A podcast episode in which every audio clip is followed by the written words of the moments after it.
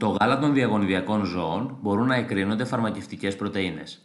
Τα διαγωνιδιακά ζώα χρησιμοποιούνται για την παραγωγή χρήσιμων πρωτεϊνών σε μεγάλη ποσότητα. Όπως έχει ήδη αναφερθεί, είναι δυνατή η παραγωγή πρωτεϊνών όπως η ινσουλίνη και η ανθρώπινη αυξητική ορμόνη από βακτήρια.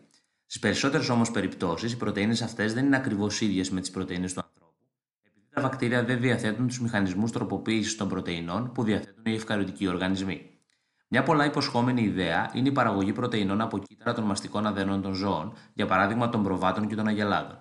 Με αυτόν τον τρόπο θα είναι δυνατή η συλλογή της πρωτενη από το γάλα των ζώων.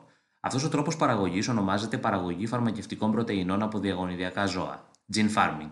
Η πιο επιτυχημένη εφαρμογή αφορά την παραγωγή της ανθρώπινης Α1 αντιθρυψίνης από πρόβατα. Η πρωτενη αυτή παράγεται στο ύπαρ του ανθρώπου και η απουσία της, που είναι αποτέλεσμα μετάλλαξης του γονιδίου, έχει ως αποτέλεσμα γενετική ασθένεια που οδηγεί στο εμφύσιμα. Για την παραγωγή της πρωτενη αυτής από τα πρόβατα, απομονώθηκε το φυσιολογικό γονίδιο της Α1 αντιθρυψίνης του ανθρώπου και στη συνέχεια, με μικροέγχυση, τοποθετήθηκε σε γονιμοποιημένο οάριο προβάτου. Το πρόβατο που γεννήθηκε από το γονιμοποιημένο αυτό οάριο ήταν η Τρέισι, τι οποίε οι απόγονοι συνεχίζουν να έχουν το ξένο γονίδιο και να παράγουν την Α1 αντιτριψίνη. Οι δυνατότητες παραγωγής τέτοιων ουσιών από διαγωνιδιακά ζώα είναι πολύ μεγάλες. Εκτός από την Α1 αντιτριψίνη, και άλλες χρήσιμες πρωτενε παράγονται με τον ίδιο τρόπο, όπως ο παράγοντας πήξη 9, μια πρωτενη που συμμετέχει στο μηχανισμό πήξης του αίματος και χορηγείται σε άτομα που πάσχουν από μοροφιλία Β.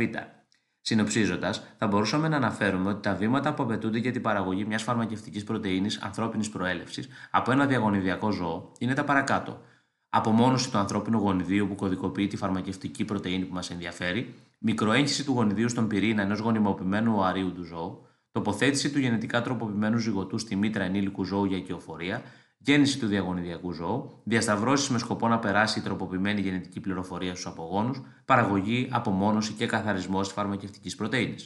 Είναι φανερό ότι η χρησιμοποίηση διαγωνιδιακών φυτών και ζώων για την αύξηση της φυτικής και ζωικής παραγωγής παρουσιάζει σημαντικά πλεονεκτήματα έναντι της κλασικής μεθόδου των διασταυρώσεων. Αυτά επιγραμματικά είναι τα παρακάτω.